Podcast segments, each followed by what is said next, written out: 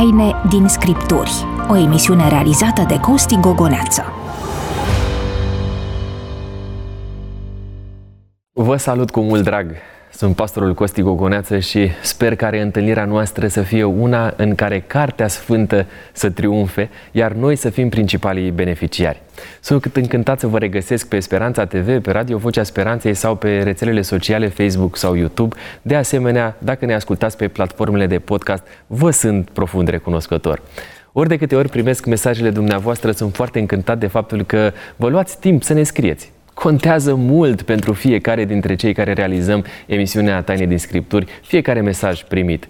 Pentru această ocazie am selectat ceea ce ne-a scris doamna Beatrice Marin pe WhatsApp la zero șapte cinci unu patru zero zero trei zero zero.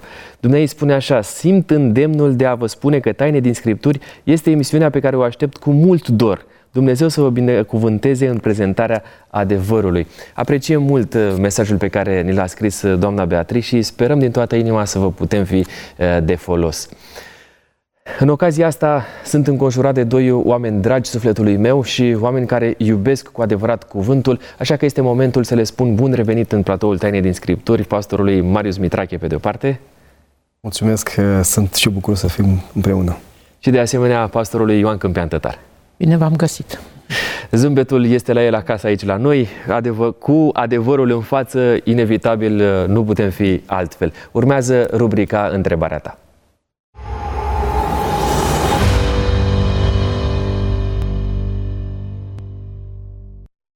zero șapte cinci unu patru zero zero trei zero zero este numărul de WhatsApp pe care îl folosiți mulți dintre dumneavoastră. Vă încurajez pe fiecare să ne scrieți întrebările pe care le aveți pentru a le dezbate aici la Taine din Scripturi și a încerca să găsim răspunsul care să fie uh, aproape de cuvântul lui Dumnezeu, care să fie elocvent pentru fiecare dintre noi. Maria ne-a scris așa: este păcat să-mi schimb confesiunea religioasă? Categoric nu, nu găsim în Biblie așa ceva. Ba mai mult decât atât, să știți că Domnul Iisus Hristos împreună cu apostolii au constituit o nouă confesiune. Nu este iudaism, este creștinismul cel pe care l-au instituit sau l-au înființat. Așa că ideea aceasta că este păcat să-ți schimbi, cred că cel mai important lucru este nu să-mi schimb, ci să-mi pun întrebarea: oare ceea ce cred eu și trăiesc eu este în armonie cu ceea ce mă învață Biblia? Cu religia lui Iisus Hristos este în armonie? Aceasta este întrebarea capitală, nu dacă să schimb sau nu. Da. Cum e, Marius? Confesiunea nu e un scop în sine. Când vorbim despre biserici, eu nu sunt mântuit pentru că sunt adventist. Nu, ci sunt mântuit pentru că, sau dacă eu cred în Dumnezeu și am o relație cu El foarte bună, iar faptul că am devenit adventist este pentru că mi-am regăsit convingerea în comunitatea adventistă. Suntem oameni care credem aceleași lucruri, dar nu ești mântuit pentru că ești de o religie sau alta, uh, pentru că norma este Scriptura, nu confesiune. Asta e foarte clar. Da, uite, vă întreb așa personal, că suntem la discuția asta și ne mai deschidem puțin și sufletul. Dacă ați descoperi o altă confesiune care ar fi poate mai aproape de cuvântul lui Dumnezeu, deși nu știu sigur istoria fiecăruia, dar intuiesc că v-ați născut în familii adventiste. Ați fi gata... Tu nu te-ai născut într-o familie adventistă. Am fost mixtă, n-am fost adventist. Probabil că ție îți va fi mai ușor, ai făcut o practică. E, e foarte greu ce întrebi tu. E foarte greu pentru că eu, deși nu am fost într-o familie adventistă, de, era mixtă, totuși m-am botezat la cincisprezece ani.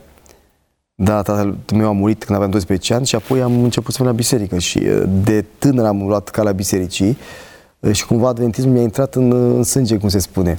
Ai schimbat? Dar, dar dacă aș găsi, dacă aș găsi, să spunem, o confesiune care, și e greu să spun mai aproape, pentru că până la momentan găsesc Biserica Adventistă ca fiind foarte biblică, nimeni nu a convins până acum și am citit multe cărți. Uh, mă rog, e un exercițiu de dar, imaginație. Dar, dar ipotetic vorbind, ipotetic vorbind, nu m-aș uita înapoi, pentru că Scriptura e mai, mi-e mai dragă decât biserica. Haideți să întrebe uh, uh, domnul pastor Ioan Câmpian-Tătar mai complicat. Ați slujit ca pastor biserica asta și sunteți pastor în Biserica Adventistă. Dacă descoperiți o altă confesiune, ați renunța la slujba aceasta de a fi pastor în Biserica Adventistă și ați merge în cealaltă confesiune ca un simplu membru? De dragul adevărului, sigur că da. Dar n-am, n-am descoperit și așa că rămân pastor adventist și aș vrea să subliniez încă o dată, nu confesiunea sau biserica ne mântuiește. Noi suntem mântuiți prin harul lui Dumnezeu, datorită jertfei lui Iisus Hristos. Dar confesiunea totuși are un rol foarte important în, în a ajuta să ne păstrăm credința în doctrina cea curată a Bibliei. Vă mulțumesc mult pentru sinceritate, vă mulțumesc și dumneavoastră pentru că ne provocați cu întrebări. Nu uitați să ne scrieți la zero șapte cinci unu patru zero zero trei zero zero întrebările sau comentariile dumneavoastră. De asemenea, folosiți și rețelele sociale, Facebook sau YouTube, pentru a ne scrie ceea ce gândiți despre ceea ce realizăm noi aici. Lăsați-ne scris și motivele pentru care ați dori să ne rugăm, să mijlocim înaintea lui Dumnezeu. zero șapte cinci unu patru zero zero trei zero zero este numărul nostru. Distribuiți emisiunea dacă ne urmăriți pe rețelele sociale amintite mai sus. Trebuie să vă reamintesc faptul că emisiunea noastră este înregistrată. Din păcate, nu putem prelua întrebările în timp real, dar recurent le citim și le aducem în fața invitaților. Pentru a vă face cunoștință cu subiectul pe care îl vom aborda în acest episod Taine din Scripturi, vă invit să citim împreună cuvintele Apostolului Pavel din Romani șapte cu douăzeci și unu. Când vreau să fac binele, răul este lipit de mine. Pare, citind acest verset, că este o misiune imposibilă uh, să ai un comportament după standardele lui Dumnezeu. În aceste condiții, întreb, ce rol au faptele pentru viața unui credincios? Vă reamintesc că alături de mine sunt pastorii Marius Mitrache și Ioan Câmpian-Tătar. O temă provocatoare pe de o parte, dar foarte concretă și așa din viața de zi cu zi vă propun în ocazia asta. Pornesc de la Ioan șaptesprezece cu cincisprezece și șaisprezece. Domnul Hristos s-a rugat, nu te teme să iei din lume, ci să-i păzești de cel rău. Ei nu sunt din lume, pentru, după cum nici eu nu sunt din lume. Ocrotirea oferită de Dumnezeu este condiționată de vreo acțiune a noastră, a omului? Da, întrebarea este foarte complicată și cred că și un răspuns pe măsură este unul destul de greu. Avem suficiente texte în Biblie care vorbesc despre ocrotirea lui Dumnezeu în dreptul celor credincioși. Îngerii Domnului tăbăresc în jurul celor ce se tem de El. Sau Apocalips capitolul trei, pentru că ai păzit cuvântul răbdării mele, te voi păzi și eu în ceasul încercării, care ar să vină peste lumea întreagă. Dar gândiți-vă la ceea ce s-a întâmplat imediat după păcat. Cain și Abel. Noi ne așteptăm ca Dumnezeu să-l fi păzit pe, pe Abel de mânia fratelui său. Și Dumnezeu ocrotește și păzește un criminal, pentru că până în cele din urmă se plânge Cain, Doamne, e prea mare pedeapsa. Bun, te voi proteja, îi spune Dumnezeu. Și acest lucru trebuie înțeles. Și dacă citim cartea lui Iov sau așa mai departe, în contextul păcatului și a harului pe care Dumnezeu ne-l oferă, în contextul marii lupte care există dintre bine și rău, dintre Dumnezeu și, și diavol, pentru că Dumnezeu este obligat să ofere libertate și diavolului să acționeze. Și atunci uneori ne întrebăm de ce se întâmplă lucruri rele celor, oamenilor, de ce nu i-a ocrotit Dumnezeu. Da. E foarte complicat. Cred că nu putem așa, doar pentru un răspuns simplu, să răspundem la această întrebare. Cred că nu noi îl condiționăm pe Dumnezeu. Dumnezeu dorește să ocrotească pe toată lumea, ci pur și simplu noi trebuie să ne întrebăm dacă ne-am așezat la dispoziția lui Dumnezeu. Știți, când Iisus Hristos le spune ucenicilor, Satana v-a cerut să vă cearnă. Și nu zice, eu vă protejez. Și dimpotrivă, eu mă rog pentru voi să nu se piardă credința voastră. Cred că protecția, în primul rând la care se referă Biblia, este protecția credinței și a relației noastre cu Dumnezeu, care este cea mai importantă. Protecția vieții sau a bunurilor sau, știu eu, a ceea ce ne dorim noi să fie protejat, nu cred că ar trebui să fie pe primul loc. Exemplul ăsta pe care l-a folosit pastorul Câmpian legat de Cain și Abel este foarte uh, elocvent așa pentru ceea ce se întâmplă și în realitatea de astăzi. Uh, pentru că pare că Dumnezeu nu prea și îndreaptă atenția spre oamenii ăștia buni, la suflet, și nu numai la suflet, dar așa și în viața lor practică de credință. Cum stau lucrurile? De ce, de ce să mai faci fapte bune dacă la un moment dat ți se curmă viața mult mai devreme decât altora care n-au nicio treabă cu relația cu Dumnezeu? Ar fi indicat să definim puțin termenii de aici. Când spune Hristos să-i păzești de cel rău, expresia cel rău în limbajul lui Hristos se referă la Satana. Este foarte clar că aici nu vorbim despre răul acesta fizic din lume, ci despre răul spiritual. Pentru că până la urmă ucenicii au fost păziți de cel rău? Au fost. Ei vor fi mântuiți, salvați. Dar cu cei mai mulți... Iuda, e clar. Dar, ce, dar, de, ce pe, doar, doar, dar, dar de ce pe... Stai, stai puțin. De ce pe, Dumnezeu, pe, pe Iuda nu l-a păzit Dumnezeu? Iuda, uh, spune așa Psalmul nouăzeci și unu, cel ce stă sub ocrotire celui prea înalt. Iuda n-a stat sub ocrotire, a plecat de sub ocrotire. Deci, adică să înțelegem limbajul. De alegere? Exact, să înțelegem limbajul. Ucenicii au fost ocrotiți de cel rău. uh, Ioan a murit singurul de bătrânețe, deși el chinuit puțin. Ceilalți au murit fiind, fiind martiri. Au fost ocrotiți sau nu? Da, pentru că ei vor fi mântuiți. Ocrotirea la care se referă Hristos este ocrotirea spirituală. Este clar aici. Și dacă ne uităm în, în, în contextul din Ioan șaptesprezece, el spune foarte clar, ei nu sunt din lume, că dacă ar fi în lume, n-ar putea fi ocrotiți. Și apoi le spune, spune sfințește-i prin adevărul tău, cuvântul tău este adevărul. Dacă mergem la Cain și Abel, a fost Abel ocrotit de Dumnezeu. Abel este în, în categoria eroilor credinței, în Evrei unsprezece.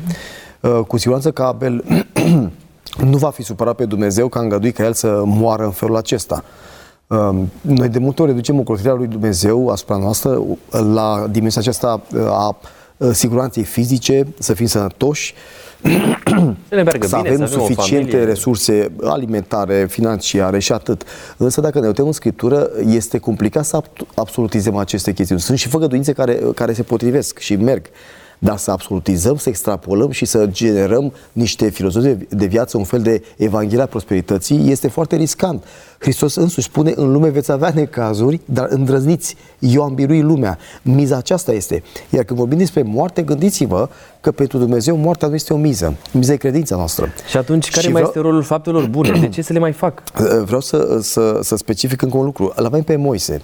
Moise, este, ca exemplu, este trimis de Dumnezeu să elibeze pe Israel. Uh, și uh, la un moment dat spune Scriptura că pe drum Domnul l-a întâlnit pe Moise și voia să-l omoare. Păi ciudat, adică cum Foarte te ciudat. Tri- și l-a forțat pe Moise, că Moise era reticent, n-aș vrea să mă duc, l-a forțat. Și apoi el, el acceptă cu chiu cu vai și apoi vei să-l omori. Păi cum vine asta? De ce să-l omori? Și gestul uh, Seforei este elocvent. Ea ia o piatră și uh, îl taie împrejur pe fiul cel mic. De ce a făcut Sefora acest gest? Nu i-a spus nimeni nimic ce să facă. Era conștientă că Moise n-a respectat una dintre cerințele exprese ale lui Dumnezeu să fie tăiați împrejur ca o, un semn al legământului pe care Avram l-a primit cu mulți ani în urmă. Dacă el nu respecta acest semn al legământului, nu era parte a poporului Dumnezeu copilul său și nu putea fi ocrotit de Dumnezeu dacă el călca cu bună știință una dintre poruncile divine. În acest context, când vorbim despre ocrotirea lui Dumnezeu, nu e gratis. Da, este prin har, că nu-i dator să ne ocrotească, e prin har. Dar dacă tu nu stai de bună voie sub ocrotirea lui Dumnezeu și comportamentul nostru este o dovadă, respectarea poruncilor e o dovadă a faptului că noi îl iubim pe Dumnezeu și dorim să fim cu El. Repet, Psalmul nouăzeci spune foarte clar, cel ce stă sub ocrotirea celui prea înalt. Adică Dumnezeu are, are doar un context în care o poate oferi ocrotire. În contextul păcatului, a trăirii în păcat nu poate oferi ocrotire. Da, uite, ocrotirea asta înseamnă doar mântuire sau înseamnă și pentru, adică viață veșnică dincolo de ceea ce e pe situa- Sunt situații când oferă și ocrotire fizică. Adică foarte clar spune Dumnezeu, te voi ocroti în anumite situații, dar sunt situații când îngăduie acest lucru. Este pedagogia divină.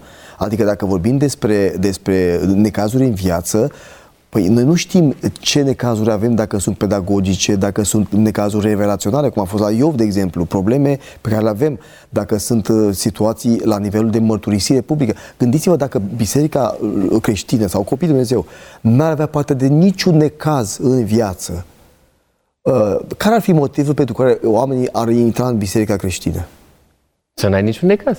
Asta e problema. Dar faptul că trecem prin aceleași probleme, așa cum întreba Iov pe Dumnezeu, oare degeaba îl slujește Dumnezeu lui, Iov lui Dumnezeu? Nu pentru că tu i-ai dat cu tare, cum cu tare, întreba cu tare. Satana. Da, Satana pe Dumnezeu. Dumnezeu. Dar atunci când avem, avem parte de aceleași necazuri, oamenii și îngerii și toți văd că noi slujim lui Dumnezeu dezinteresat.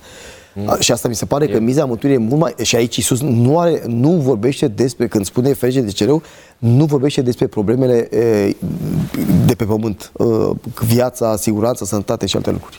Matei cinci cu șaisprezece. Tot așa să lumineze și lumina voastră înaintea oamenilor, ca ei să vadă faptele voastre bune și să slăvească pe Tatăl vostru care este în ceruri. Care este reperul după care ar trebui să mă ghidez pentru a ști dacă acțiunile mele sunt încadrate în categoria asta a faptelor bune? Da. Nu uitați ce spune Domnul Iisus Hristos, nu ca eu să le văd, ci el, ei să le vadă. Adică nu cred că noi ar trebui să contabilizăm faptele bune și să încercăm în modul acesta să măsurăm sau să cântărim meritele, meritele noastre. Vă duceți aminte de parabola lui Iisus Hristos, Matei douăzeci și cinci. Voi sunteți cei care ați mers, ați făcut, și îi spun, Doamne, când? Noi nici nu știm, nici nu știm lucrul acesta. Este un aspect acesta. În al doilea rând, toate faptele noastre bune, spune Biblia, sunt ca o haină mânjită înaintea lui Dumnezeu. Da. Deci ele trebuie să fie curățate prin meritele lui, lui Iisus Hristos. Acum, rolul faptelor. Iisus Hristos pune accent pe aspectul acesta, că faptele sunt importante în experiența mântuirii. Noi nu suntem mântuiți datorită faptelor noastre bune, dar nu putem fi mântuiți fără ele. Mă înțelegeți? Nici fără ele nu putem să fim mântuiți, pentru că dacă dragostea lui Dumnezeu este necondiționată, mântuirea totuși este, este condiționată. Deci ele au un rol important. Condiționată de o alegere sau de fapte propriu-zise? De ce întreb asta? Pentru că mă folosesc puțin de exemplul Harului de pe cruce. La el a fost o chestiune, pare că a fost o chestiune așa, de moment. Măi, nu te mai lua, i-a spus și el de el. Lasă-l în pace, asta e, până la urmă ne vedem fiecare de pedeapsa pe care uh, ne-o merităm. Nu, e o chestiune de moment sau este o chestiune... Nu, nu de, este o chestiune de moment, ci e o chestiune de, fel de, de a fi. De viață și de felul de a fi, sigur că da. Nu. Uh, deci ele au un rol, standardele pe care Biblia ni le prezintă, ele au un rol foarte important în experiența mântuirii, mântuirii noastre, dar nu trebuie să uităm un lucru, că totuși și standardele sunt minimul. De acolo începe relația cu Dumnezeu și credința adevărată. Pentru că Domnul Iisus Hristos vorbește despre pomul cel bun și... Deci nu problema faptelor trebuie să ne preocupe, ci dacă pomul este bun, dacă pomul e bun, cu alte cuvinte, dacă în viața noastră interioară, în inima noastră, este ceea ce trebuie, atunci faptele ele vin în mod natural. Deci ele nu trebuie provocate, nu trebuie planificate, ele pur și simplu ele curg în mod natural. Da, bun, dacă lucrurile stau așa, Apostolul Pavel zice, uite, eu vreau să fac binele și mă trezesc, numai că fac rău. Cum se întâmplă lucrul ăsta? Adică, bă, l-am pe Hristos în viața mea. Vreau, citesc, mă rog, merg la biserică, vreau să aflu cât mai mult adevărul. Și cu toate astea, mă trezesc atunci când mă supără soția, mă, mi-ies din fire. Sau atunci când copilul care este adolescent, mă, nu vrea să înțeleagă că ăsta trebuie să fie adevărul. Și el zice, mă, nu vreau să vin cu tine la biserica pe care o frecventez tu, vreau să o ies cu prietenii. Și tu bă, începi să, nu știu, să, să reacționezi nepotrivit. Cum stau lucrurile? Adică tu te străduiești, vrei, da, uite că faptele la un moment dat sunt și reprobabile. Lupta Apostolului Pavel între cele două firi, care este lupta noastră, nu justifică neapărat rămânerea într-un comportament greșit. Dacă vorbim despre aceste fapte bune, reperul este dat în contextul din Matei. Avem legea de pe Sinai, repetată, este evident că vorbim despre decalog aici. Și este important să înțelegem că acest reper este exterior nouă, nu este interior. Deci, până la urmă, dacă vreau să-mi analizez dacă fac fapte bune sau nu, trebuie să mă uit la decalog. Exact, decalogul spune... Decalogul din Exodul douăzeci, da? Da, la da, acela da, găsim și în Scriptură, te uiți ca într-o oglindă, te, te vezi în decalog. Um, repet, nu este un reper interior. Dacă ar fi interior, atunci fiecare uh, și-ar fi propriul reper și uh, va fi, ar fi fo- foarte dificil să stabilim o normă pentru toți. Pentru că la un moment dat, dacă doar conștiința rămâne reperul și cum gândesc eu uh, moralitatea, atunci când noi ne întâlnim și avem repere diferite, cine, cine arbitrează intersecția care creează conflicte? Așa se vorbim despre intersecții între religii, între islam, creștinism, iudaism sau alte religii politeiste. Ce faci acolo? De aceea când vorbim despre repere, vorbim despre legea morală. În acest context, când Pavel vorbește despre lupta aceasta dintre, din el, este de fapt o luptă între voință și dorință. Uh-huh. Acolo este. Când spune am, put- am dorința să fac, dar n-am puterea. Nu am voința să fac, pentru că cu, cu mintea accepti că Dumnezeu are dreptate, că lege, o, o, raționezi legea, o, o înțelegi că este bună.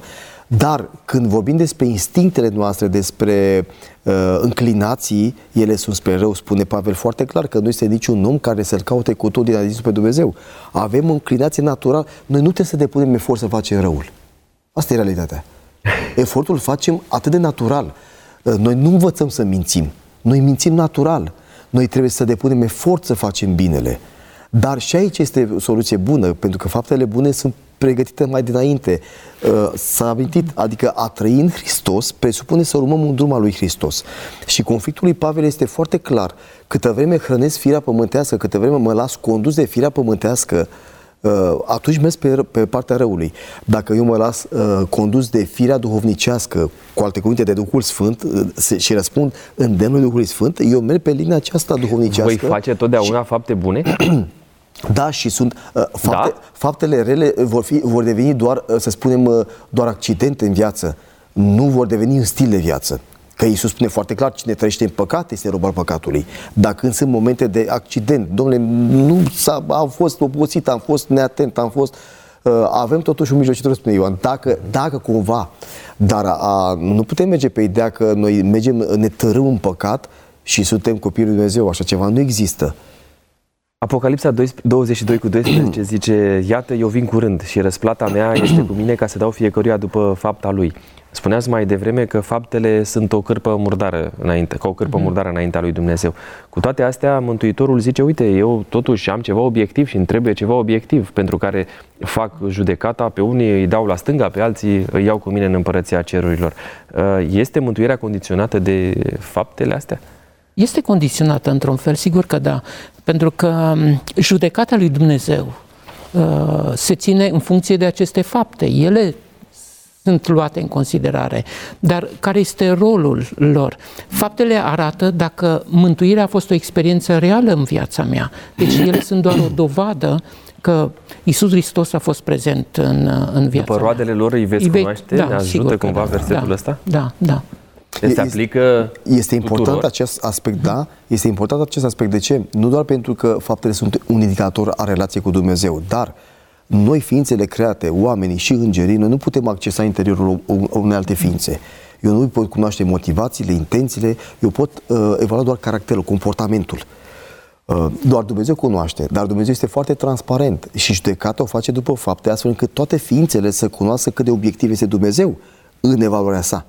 Că Dumnezeu nu avea nevoie de o judecată personală, că El știe totul, ne cunoaște. Dar noi avem nevoie de această judecată. Să vedem că Dumnezeu este drept și, și cum spune, spun îngerii, ești drept în, în hotărârile tale. Da? De, doamne, că ai judecat. Adică ai argumente raționale, exact, palpabile, exact. Pe care și eu le pot înțelege. Nu este doar o chestiune pe care tu ai luat-o în dumnezeirea ta și Dumnezeu eu nu am e conștient. Um, um, lupta mare între bine și rău a început prin faptul că Lucifer l-a cauzat pe Dumnezeu că este, este nedrept, că este arbitrar, mă rog, și Dumnezeu pentru a elimina orice umbră de îndoială, orice suspiciune, orice întrebare, el e foarte transparent și este și un act de demnitate din partea lui Dumnezeu pe care ne-l oferă. Adică nu vi se pare că ar fi sub demnitatea umană ca Dumnezeu să așa ne treacă pe sub, așa, pe spate? Nu, nu, Dumnezeu, să fii foarte, foarte corect și chiar și condamnarea la moarte a celor nelegiuiți va fi un act de demnitate pe care Dumnezeu îl oferă omului. Dumnezeu, îți asumi soarta pe care ți-ai dorit-o, practic. Și îți respect voința. Este atât de clar. zero șapte cinci unu patru zero zero trei zero zero este numărul nostru de WhatsApp. Folosiți-l, adresați-ne întrebări. Vom răspunde întrebărilor dumneavoastră în edițiile următoare. Scrieți-ne comentarii față de ceea ce discutăm noi aici. Am să vă propun să mergem concret spre niște zone uh, foarte aplicate uh, față de faptele care ne implică pe fiecare dintre noi și despre care discută și Scriptura. Uh, zice Matei cincisprezece cu unsprezece, nu ce intră în gură spurcă pe om, ci ce iese din gura aceea spurcă pe om. Am mai discutat noi uh, oarecum tangențial și într-o ediție precedentă. A dat Domnul Iisus prin această afirmație dezlegare pentru a consuma orice aliment sau băutură? Nu este vorba de așa ceva. Deci, dacă privim contextul în care Domnul Iisus Hristos rostește aceste cuvinte, ucenicii sunt acuzați pentru că nu s-au spălat pe mâini și fariseii spun de ce nu respectă datina sau tradiția bătrânilor. Deci nu este o cerință a lui Dumnezeu, ci este o datină a, sau tradiția strămoșilor, da, care au stabilit lucrul acesta. Și Iisus Hristos vrea să spună că nu aceste tradiții sunt importante, ci ceea ce El cere este, este important.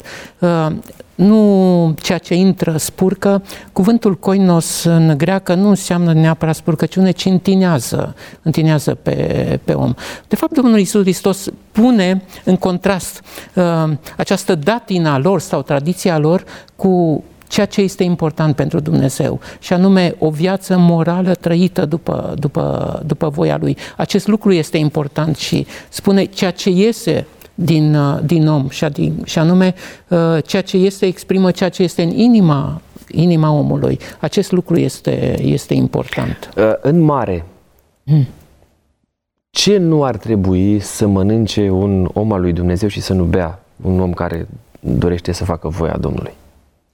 Fără a intra în detalii. Așa. Doar aș face o distinție scurtă între, între problema alcoolului și problema alimentelor necurate. Dacă ne uităm în Vechiul Testament, alcoolul a fost tolerat de Dumnezeu, îngăduit la un moment dat. Alcoolul, zici. Alcoolul. Bine, nu alcoolul distilat, că nu, nu există distilarea. Pe când la animale necurate, acolo nu există negociere. E o distinție totuși. Ajută-ne să înțelegem de ce faci diferența asta între alcoolul că, din perioada respectivă și alcoolul de acum, care este Pentru distilat. Că procesul distilării a fost inventat abia în anul șase sute în China, prin opt sute în Arabia și abia, abia în o mie după Hristos vorbesc, în, în, în Europa. Când ce vrei să spui că atunci nu era atât de tare cum este astăzi? Nu, când vorbim despre alcool în Vechiul Testament, vorbim despre vin, vorbim despre bere și alte băuturi din alte fructe, acele băuturi tari. Care fermentau aduse, pur și simplu natural. Da, acele băuturi tari din Biblie erau băuturi din alte fructe decât struguri. Dar nu erau tari în sensul distilării, pentru că ne duce în eroare această categoric idee. Mulțumesc nu exista acest care... lucru, da, deci nu. Iar când consumau alcool, să nu credeți că îi consumau ca acum, adică nu stau prin șanțuri. Socrate spunea la un moment dat, atunci când erau la masă doar bărbații, nu se cade ca un bărbat să se îmbete, și atunci când consumau alcool foloseau două, două treime apă și o treime vin, doar pentru savoare consumau, uh, erau filozofii adevărat. Mai erau și oameni care se îmbătau, mai ales în acele, la acele momente de euforie, euforie. Dar de, în viața de zi cu zi uh, omul nu, uh, nu consuma alcool, da, atât de ei mult. Aveau acces, apropo de chestiunea asta istorică cumva, aveau acces la uh, alcool, adică se găsea alcool în orice casă? În perioada respectivă, sau aveau doar un anumit, doar cei care făceau parte într-o anumită aveau, clasă socială? Aveau pământ, aveau vis, aveau, dar aveau pom fructiferi, făceau aceste lucruri, adică existau aceste lucruri, dar să nu credem că e, alcoolul era folosit așa abundent ca astăzi. Avem o imagine cumva distorsionată, cumva ne proiectăm comportamentul de astăzi în antichitate. Nu era așa ceva în antichitate. Dar cred că mai există și un, un alt aspect, și anume, atât la iudei sau la evrei, cât și la greci, cât și la romani, nu există acea diferențiere pe care avem astăzi între suc și alcool, sau mus și, și vin. Există un singur cuvânt. Și bineînțeles, traducătorii au ales, atunci când au tradus, să traducă prin mus sau prin, sau prin vin, atât în Noul Testament cât și în Vechiul Testament. Și, a, și din acest motiv se creează destul de multă, da, destul e, de multă confuzie. Găsim, de exemplu, iain, vin alcoolizat, mm. da, și tiroș este pentru, cuvântul mm. pentru mus, sau la, în greacă avem ia, oinos și avem mm. gleucos. Mm. Dar la oinos, cel puțin în greacă, poate fi și must. Da, și... Ce vina oferit Domnul Iisus la nunta din Cana? E o problemă aici spinoasă, pentru că acolo uh, găsim o, uh, un termen folosit de, de acel, mă rog, nunul care era de fapt organizatorul nunții. Domnule, păi vinul bun se pune la început și după ce s-au săturat toți, atunci acolo verbul metusco din limba greacă, lecțioane traduc fie cu s-au îmbătat, fie cu s-au săturat. Cele mai multe lecțioane traduc cu s-au îmbătat. Și foarte mulți uh, interpreți merg pe ideea că acolo vorbim despre o îmbătare și că Hristos de fapt a făcut vin alcool. Ideea că când se îmbăta omul nu mai era atent dacă acel al doilea vin era de calitate sau nu. Însă sunt și lexicoane care traduc cu s-au săturat, s-au, s-au umplut, adică s-au săturat și când e sătul nu mai, nu mai guști așa. Nu mai simți nevoia. Nu mai simți nevoia. Eu refuz să cred că Hristos a, a făcut alcool. De ce te bazezi? Că îmi pare subiectivă interpretarea asta. Da, pentru că Hristos în toate acțiunile sale nu prea are de-a face cu uh, îngăduințele păcătoase în, în viața omului. Mai nu ales prea sau nu are? Nu are, nu are de-a face. Uh, și în acest context, uh, eu chiar aș întreba, îl vedem pe Hristos uh, transformând apa în vin, alcool, astfel încât oamenii să se îmbete? Repet, acolo când, când Ioan folosește verbul metusco, la ce s-a referit el? Dacă lexicoanele sunt împărțite ca semnificație, cine decide ce sens aleg? Să aleg sau îmbătat sau s-au săturat? De ce Cornilescu traduce s-au săturat? Și Cornilescu nu era un adventist, nu era un, un om care avea reforma aceasta, nu? Înseamnă că sunt mai mulți traducători care, care își dau seama, tot, stai puțin, nu, nu putem să punem pe seama lui Iisus această acțiune, pentru că e o problemă. Nu înseamnă că nu se consuma alcool în vremea lui Iisus, se consuma în vremea lui Pavel. Veneau unii, deși era în Corint, veneau la biserică, unii vreau beți. Nu neapărat de beți, încă nu puteau să meargă. Dar veneau amețiți și nu mai puteau diferenția ce e cină, ce este o simplă masă. Dar eu, în, în, în dreptul lui Hristos, eu nu aș asocia pe Hristos cu astfel de îngăduințe care apropo nu sunt de foarte... cina aceea de taină, de cine, mă leg de, de cina aceea de taină. La cina aceea de taină, Iisus a oferit must sau da, vin. Da, da, peria săptămâna azimilor. Cina a avut loc în săptămâna azimilor și nu exista aluat în casă, dar a fost azimi. Și nu exista alcool. Deci acolo, că, în mod categoric, era must. Este păcat să consumăm alcool cu măsură? Cu măsură? Da. Cred că ar trebui să ne întrebăm dacă cei care, știu, susțin lucrul acesta și nu sunt puțini, care vin și se folosesc de textul lui Pavel, că bea câte puțin alcool col datorită slăbiciunilor tale, adică moderat nu e nicio și medicii spun, nicio unii dintre medici spun. Dar nu cumva și noi face bine pentru sânge. Cred că și noi a început cu măsură, nu? Și unde a ajuns? Ce s-a întâmplat cu Lot? Acum care măsură. Este motivul pentru care Biblia ne oferă aceste exemple negative? Eu nu aș fi pus în Biblie pur și simplu experiența lui Noe. După ce Biblia îl prezintă ca un om neprihănit, un om extraordinar, după aceea totuși, da, pentru învățătura noastră. Cred că lucrurile sunt foarte clare. Dumnezeu niciodată n-a dorit ca omul să, să folosească astfel de substanțe care pur și simplu să le întunece da. mintea. Dar da. a, a cui măsură o folosim da. aici? Dacă bem cu măsura, cui măsură? Pentru că dacă mergem pe măsura unora, de la patru litri în sus de vin, poate oamenii simt că au băut bine. Cred că aici e bine să înțelegem că nu este normal să negociem cu Dumnezeu. Da, Dumnezeu a îngăduit aceste lucruri în Vechiul Testament, în lumea biblică, dar așa îngăduit și poligamia și sclavia. Înseamnă că le justificăm pe toate, adică vorbim de, o, de, o, de un progres al dezvoltării și al maturizării poporului Dumnezeu și Dumnezeu a tolerat niște lucruri. Dacă a tolerat și poligamia, nu înseamnă că poligamia este de dorit. Dacă sclavia a fost tolerată pentru că nu puteai să mergi împotriva, gândiți-vă, la poligamie erau foarte multe motive sociale vorbind, adică erau mulți bărbați care mureau în războaie și Dumnezeu era nevoit ca din rațiuni sociale femeia să fie ocrotită, că nu avea altă șansă. În contextul nostru, când femeia poate avea un serviciu, o pensie, un salariu, nu mai e nevoie de poligamie. Ori, dacă mergem pe ideea de a lua aceste etape biblice și a le normatiza pentru noi astăzi, păi hai să luăm cu totul. Dacă vrem și alcool, hai să luăm și poligamie și sclavie. Și la sclavie nu să fim stăpâni de sclavi, să fim sclavi.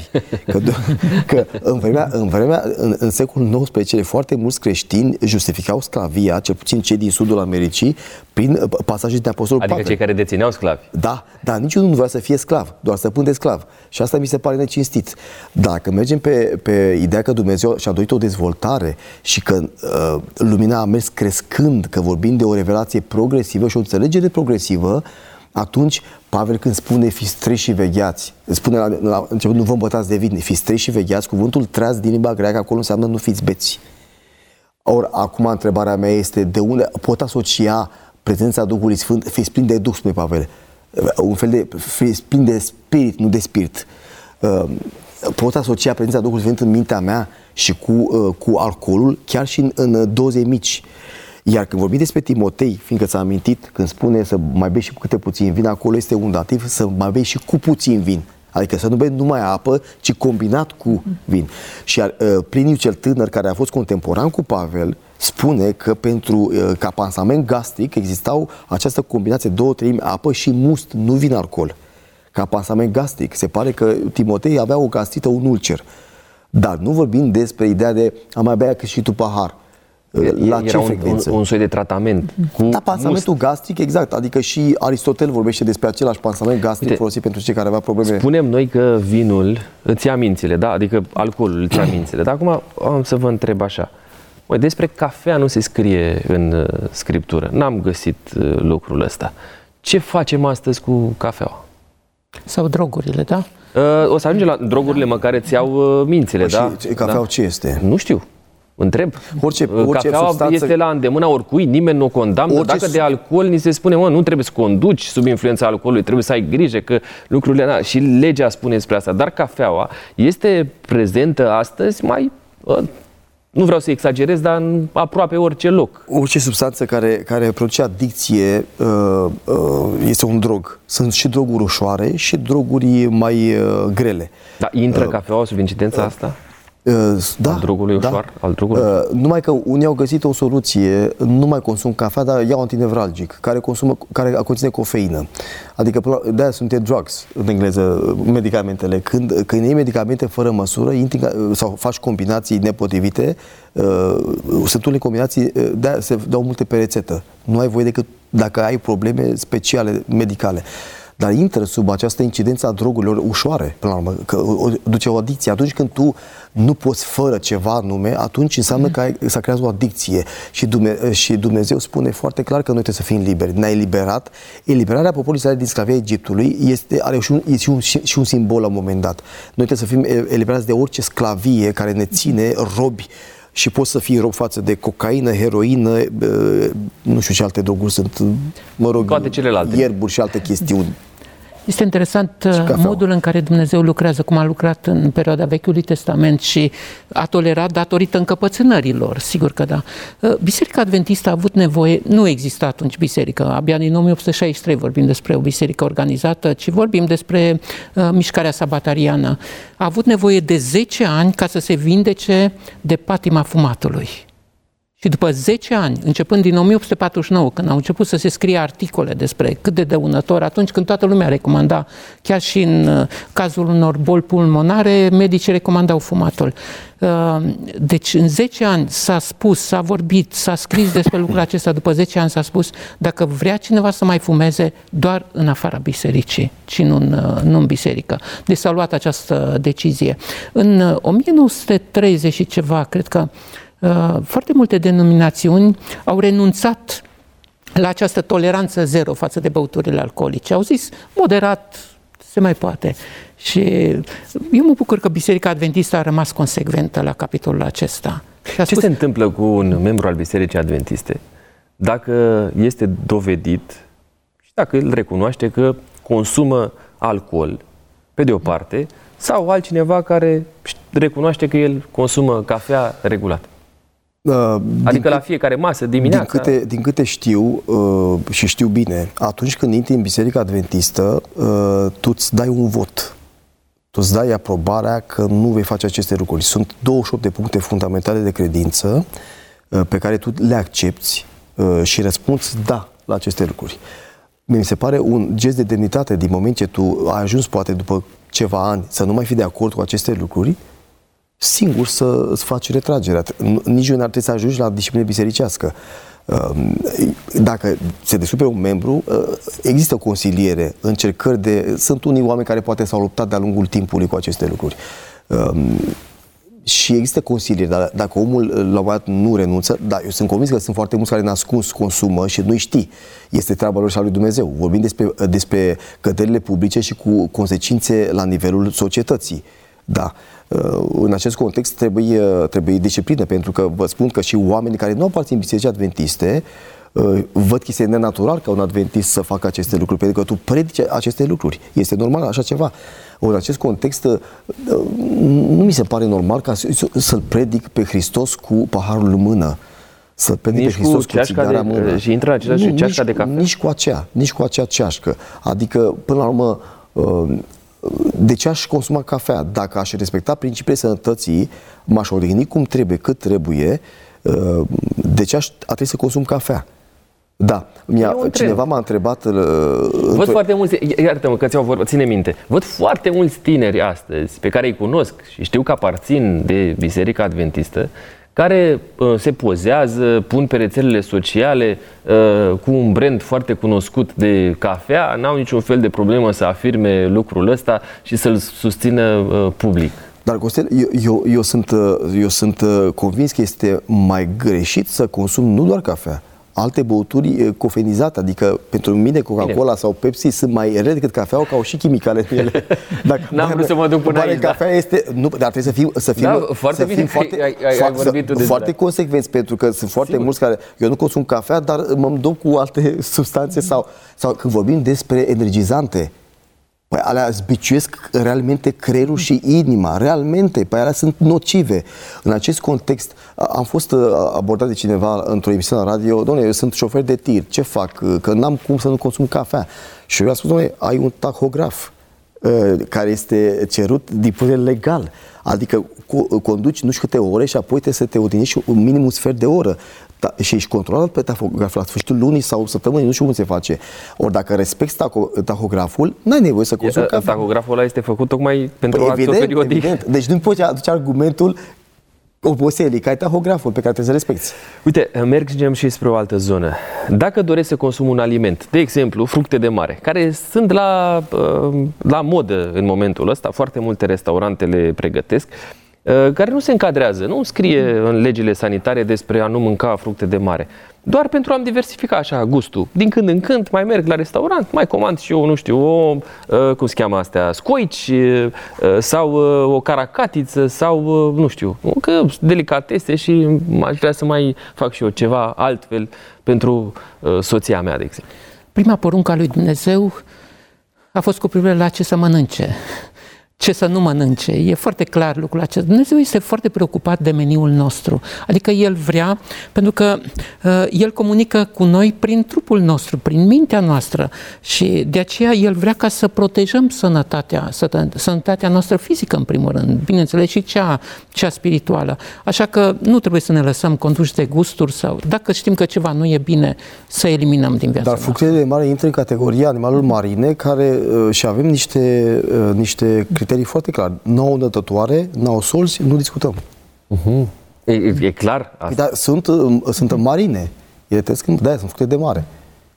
Da, mulțumesc pentru clarificarea asta. Cred că e important de, de, de văzut detaliul ăsta, pe care, care multora le, le scapă, efectiv. Um, nouă ne place la Taine din Scripturi să fim ancorați cu Dumnezeu și să ne rugăm permanent la Dumnezeu și ne rugăm pentru cei care ne scriu lucrul acesta, așa că urmează rubrica Rugă pentru tine.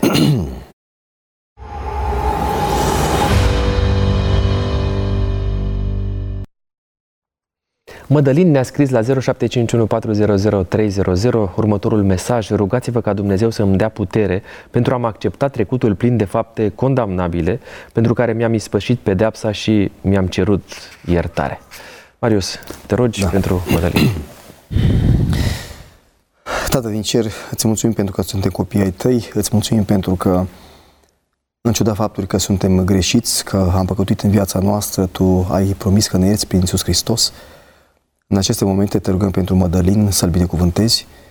Te-a cunoscut pe tine, a înțeles că a primit iertare prin Iisus Hristos dar regrete mult trecutul lui, te rugăm să-l binecuvântezi, să-l ajuți să creadă în tine, să creadă în iertarea ta și să nu mai fie dominat de păcatele trecutului, chiar dacă poartă, poate încă rușina trecutului, te rugăm să-l ajuți să creadă că prin Hristos este mântuit. Îți mulțumim că ne asculți. Amin. Amin. Vă mulțumim pentru mesaje, vă mulțumim pentru că aveți încredere în noi și ne scrieți și astfel de motive pentru care să mijlocim aici la Taine din Scripturi. Vă cerem și noi să vă rugați pentru noi și să ne amintiți în rugăciunile pe care le înălțați Tatălui din ceruri. Ne apropiem de finalul acestei ediții. Am să vă mai întreb așa, pornind de la Ezechiel șaisprezece și apoi mergem spre rubricile de final. Ezechiel șaisprezece, unsprezece, doisprezece, treisprezece. Te-am împodobit cu scule scumpe, ți-am pus brățări la mână și o salbă la gât. Dumneavoastră, cei care ne urmăriți, vedeți afișate pe ecran versetele acestea. Economisesc puțin din timp. Să înțeleg că este în regulă pentru un creștin să poarte podoabe? Cu privire la Ezechiel șaisprezece, aș vrea să spun doar atât. Este o parabolă pe care Dumnezeu o folosește pentru ca poporul să înțeleagă mai bine situația în care se află Ierusalimul și țara lui, țara lui Iuda. Întotdeauna când citim o parabolă în Biblie, trebuie să ne întrebăm care este mesajul pe care ni-l transmite. Așa citim parabola lui săracului Lazar și tragem niște concluzii total greșite. Da. Mulțumesc, Marius. Te întreb doar atât. Verigheta, cum e cu ea? Verigheta nu este un păcat în sine, depinde de context. Dacă este imperativ într-un context în care soții sunt obligați să poarte, nu e o problemă. Dar unde nu ești obligat, nu văd de ce ai purta. Eu nu port, soția nu poartă și n-am nevoie să spune ceva că nici, sunt căsătorit. Nici eu nu port, dar atunci când vorbim despre podoabe, în Biblie se vorbește despre cele ornamentale, da, și cele funcționale. Ați citit despre Iosif că a primit un lanțeșor? Da? Deci exprima statutul lui și inelul refle, deci reprezenta sta, poziția, poziția lui de autoritate. Sigur că da.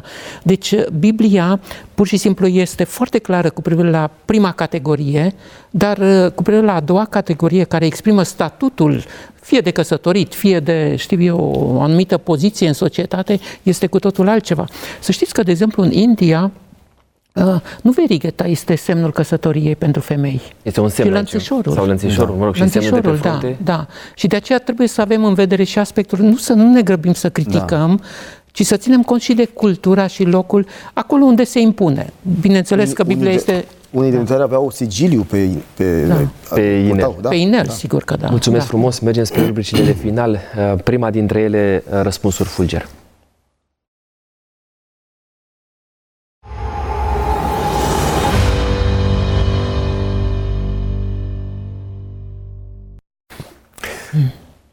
Pot fi mântuit dacă faptele mele nu corespund cu principiile biblice? Din ceea ce am afirmat, categoric nu. nu. Numiți fiecare cel puțin o faptă reprobabilă pe care Biserica Adventistă o condamnă public. Adulterul, furtul, violența, fumatul. Ce soluție oferă Scriptura prin biserică pentru un creștin care știe că a săvârșit o faptă împotriva principiilor biblice? Disciplinarea despre care s-a vorbit nu este o pedeapsă, ci este o perioadă de îndreptare. Și consilierea mai spunea la un moment dat, da. Marius. Da, da. Mulțumesc frumos, exercițiul de sinceritate.